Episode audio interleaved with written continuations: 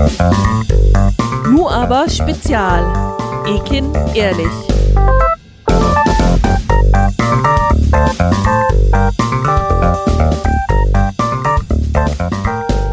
Herzlich willkommen bei der ersten Folge von Nu aber Spezial. Eken ehrlich. Die heiße Phase des Wahlkampfs beginnt nun so langsam aber sicher. Das heißt, jetzt ist genau die richtige Zeit, um unsere Kandidatin Ekin Deliges genauer vorzustellen. Meine KollegInnen und ich im Redaktionsteam haben uns daher die Frage gestellt, wie machen wir das? Wie können wir das so gestalten, dass es abwechslungsreich ist, immer wieder neue Perspektiven und Sichtweisen einbringt und zugleich informativ bleibt? Heraus kam dann die Idee, Ekin zu den verschiedensten Themen zu interviewen.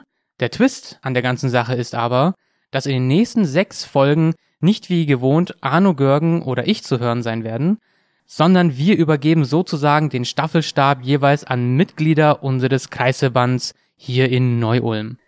Den Anfang macht heute Ernst Burmann. Ernst ist Stadtrat in Neu-Ulm und Kreisrat und ehemaliger evangelischer Pfarrer in Elchingen. Ernst, ich übergebe dir hiermit das Mikrofon. Schön, dass du da bist. Danke, Alpay. Auch ich freue mich, hier zu sein und gleich das erste Interview führen zu dürfen. Ekin, willkommen im grünen Haus. Schön, dass du dir Zeit nimmst. Hallo Ernst, hallo Alpay. Ich find's klasse, dass wir diese Podcast-Folgen machen. Ich freue mich sehr auf die Interviews und vor allem auch auf eure Fragen. Dann will ich gleich einsteigen. In dieser ersten Folge wollen wir dich kennenlernen und einmal die Eckdaten aus deinem Leben erfahren. Kannst du erst einmal in Kürze deine Biografie erzählen? Ja, na klar, lieber Ernst. Ich bin in der Türkei geboren, in Tokat, in einer Kleinstadt in der Mitte des Landes mit sehr vielen Bergen drumherum und sehr viel Landschaft und Natur. Bin 1979 nach Deutschland gekommen als erstes in München gelandet. Der erste Blick auf Deutschland war die Bahnhofstraße und das erste Kommentar war, Mama, hier hat so viele Dönerläden, dafür hätten wir aber nicht hierher fliegen müssen.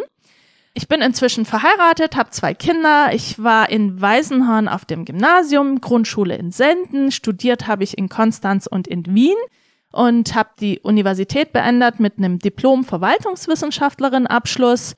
Bin seit 1998 in der Bundespolitik als Abgeordnete und dort derzeit zuständig für Haushaltspolitik und für Kinder- und Familienpolitik.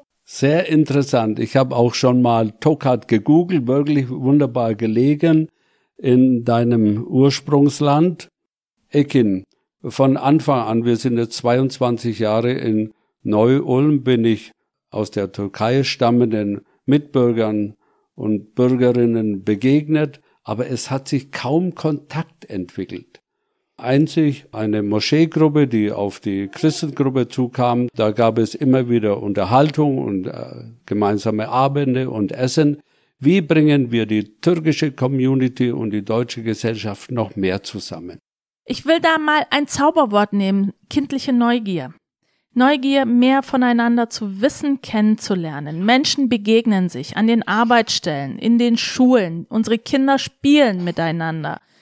Wir müssen ihnen aber auch den Rahmen schaffen, dass es ganz normal ist. Ich kenne hier in der Region auch türkische Migranten, die seit 1960 hier leben und mir erzählen, dass sie noch nie in einem deutschen Wohnzimmer waren. Ich erkenne aber auch Deutsche, die sagen, wie leben eigentlich die türkischen Migrantinnen und Migranten unter uns. Und ich denke mir, wie kann das eigentlich passieren, dass du deinen eigenen Nachbarn nicht kennst? Wenn es der Sache hilft, dass ich eine Brückenbauerin bin, übernehme ich gerne diese Rolle, auch des Erklärens, des Kennenlernens voneinander, übereinander, auch des kulturellen Austausches. Es braucht aber mehr als mich, als eine Brücke. Es braucht vor allem Neugierde, um mehr übereinander zu erfahren und eine gewisse Offenheit, auch in der inneren Einstellung aufeinander zuzugehen. Und letztendlich die Begegnungen finden durchaus statt. Die Frage ist, was nehmen wir aus diesen Begegnungen mit und sind wir auch offen und bereit für diese Begegnungen? Und dafür möchte ich sehr gerne einen Beitrag leisten. Ich freue mich, dass meine Enkelinnen türkische Freundinnen haben, die sich gegenseitig besuchen. Und auch von dir weiß ich, dass du schon in der Jugend, in der evangelischen Jugend warst. Das stimmt. Als ich auf das Gymnasium kam, war ich weit und breit die einzige Migrantin und alle waren neugierig auf mich, aber keiner hat sich so richtig getraut, mich anzusprechen. Und so kam es, dass ich mich sehr einsam gefühlt habe, weil in der türkischen Community war ich tatsächlich ein bisschen ausgegrenzt, weil alle meine Freunde und Freundinnen waren auf einer anderen Schule. Sie hatten keinen Kontakt, wir hatten einen anderen Lebensweg. Und für die deutschen Kinder war ich ein Fremdkörper. Ich weiß, dass ich sehr lange nicht auf Kindergeburtstage eingeladen wurde, weil alle gedacht haben, türkische Kinder dürfen sowieso nicht kommen. Bis ich irgendwann gesagt habe, hallo, ich will aber und ich kann schon und meine Eltern erlauben das durchaus. Aber bis dahin war das ein sehr schwieriger Weg. Und dann gab es die evangelische Gruppe mit sehr interessanten Freunden und Freundinnen aus dem gleichen Jahrgang, die gesagt haben, hey, komm doch mal mit dazu, wir singen gemeinsam, wir basteln gemeinsam, wir machen Wanderungen, wir reden. Ich wusste, das ist nicht meine Religionsgruppe. Ich selber bin Alevitin, aber es gibt durchaus Parallele zwischen den beiden Glaubensrichtungen. Wir Aleviten in der Türkei und dem protestantischen Glauben im Christentum. Und das Verbindende war dann auch ein Band, das uns zusammengebracht hat in den Werten, in den Gedanken, die wir hatten. Aber es war mir ehrlich gesagt auch sehr wichtig, dass ich daraus mitgenommen habe, dass ich in meinem Glauben gefestigt wurde.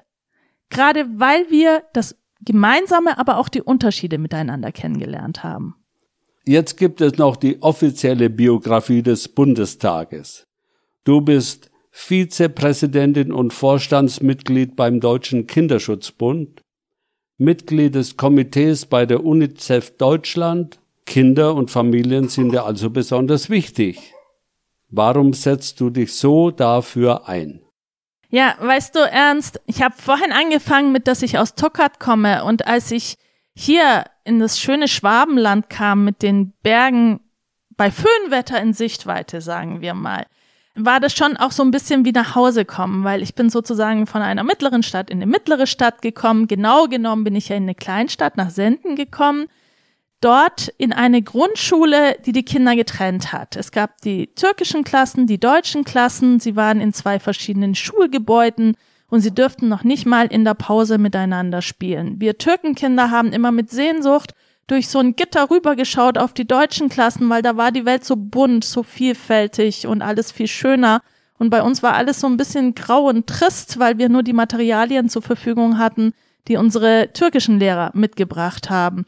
Und das Leben ging dann auch so weiter. Die Lebenschancen der Kinder zeichneten sich nicht nur in dieser Schule ab. Von den 34 Schülerinnen und Schülern aus meiner Grundschulklasse haben gerade mal drei einen Abschluss hinbekommen. Eine davon war ich.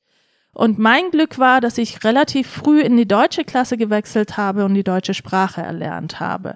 Alle anderen blieben in ihrem Lebensweg irgendwo auf der Strecke. Und ich fand das ungerecht, weil meine Freundinnen und Freunde, die waren alle begabt, sie waren neugierig, sie waren wissbegierig, sie hatten auch andere Vorstellungen, wie es mit ihrem Leben weitergeht. Und das System, in dem wir leben, als auch die Situation, in denen ihre Familien sind, haben aber manches nicht ermöglicht.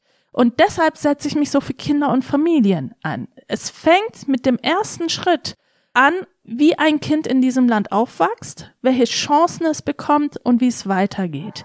Auch heute wissen wir, Schulerfolg eines Kindes hängt vom Einkommen der Eltern ab. Warum?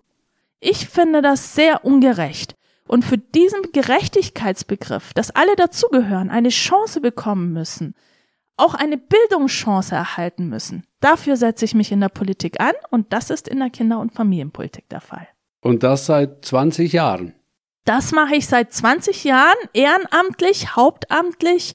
Und es ist auch schön, sich für das Thema einzusetzen, weil wir auch gerade als Grüne einiges in diesem Land auch verändert haben, und zwar zum Guten gewendet. Und wie kam es, dass du dann in die Politik gegangen bist?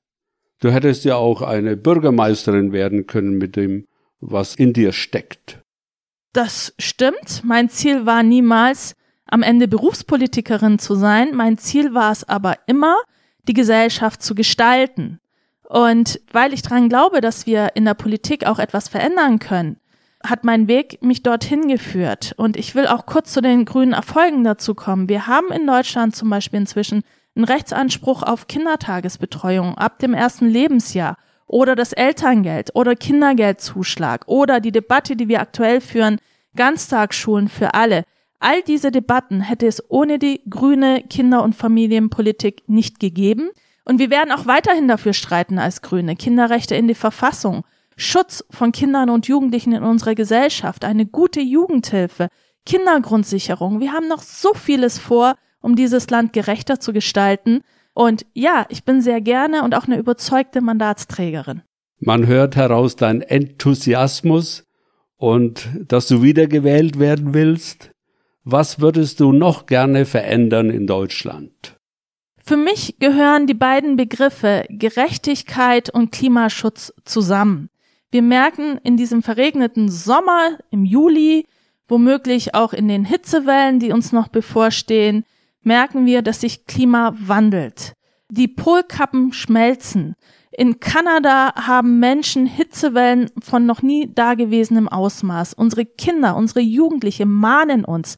Sie gehen auf die Straße mit Fridays for Future in vielen anderen Aktionen und sagen uns, diese Erde habt ihr Erwachsene von uns nur geborgt. Und bitte hinterlasst sie uns ganz wieder. Und ich finde, wir sind es nicht nur unseren eigenen Kindern, ich meinen beiden Kindern schuldig, sondern wir den kommenden Generationen. Verantwortung zu übernehmen für unser Handeln. Und Klimaschutz ist die Herausforderung unserer Zeit. Und Klimaschutz ist aber auch einer der wichtigsten Grundlagen, auch für die Themen Zusammenhalt und Gerechtigkeit, global, national, aber auch lokal. Hoffnung für die künftigen Generationen mit dir und mit den Grünen. Vielen Dank für dieses Interview. Ich danke dir, Ernst, ganz besonders, dass du dieses Interview gemacht hast, weil du bist ja einer unserer ältesten Mitglieder und gerade mit dir gemeinsam machen wir die Sache rund. Unsere Politik ist nicht nur für die jungen Generationen, sondern auch für die älteren Generationen. Und dafür wollen wir doch gemeinsam einstehen. Immer eine Freude, mit dir zusammen was zu machen, Ekin. Danke. Ich danke dir. Ja, es war mir eine Freude, euch beiden zuzuhören und äh, mir ist auch ganz warm ums Herz dann auch geworden. Dafür vielen Dank euch beiden. Ja, liebe ZuhörerInnen, das war die erste Folge von unserem Nu aber Spezial, Eken ehrlich. In der nächsten Folge dreht es sich dann um Feminismus. Bis nächste Woche, auf Wiederhören.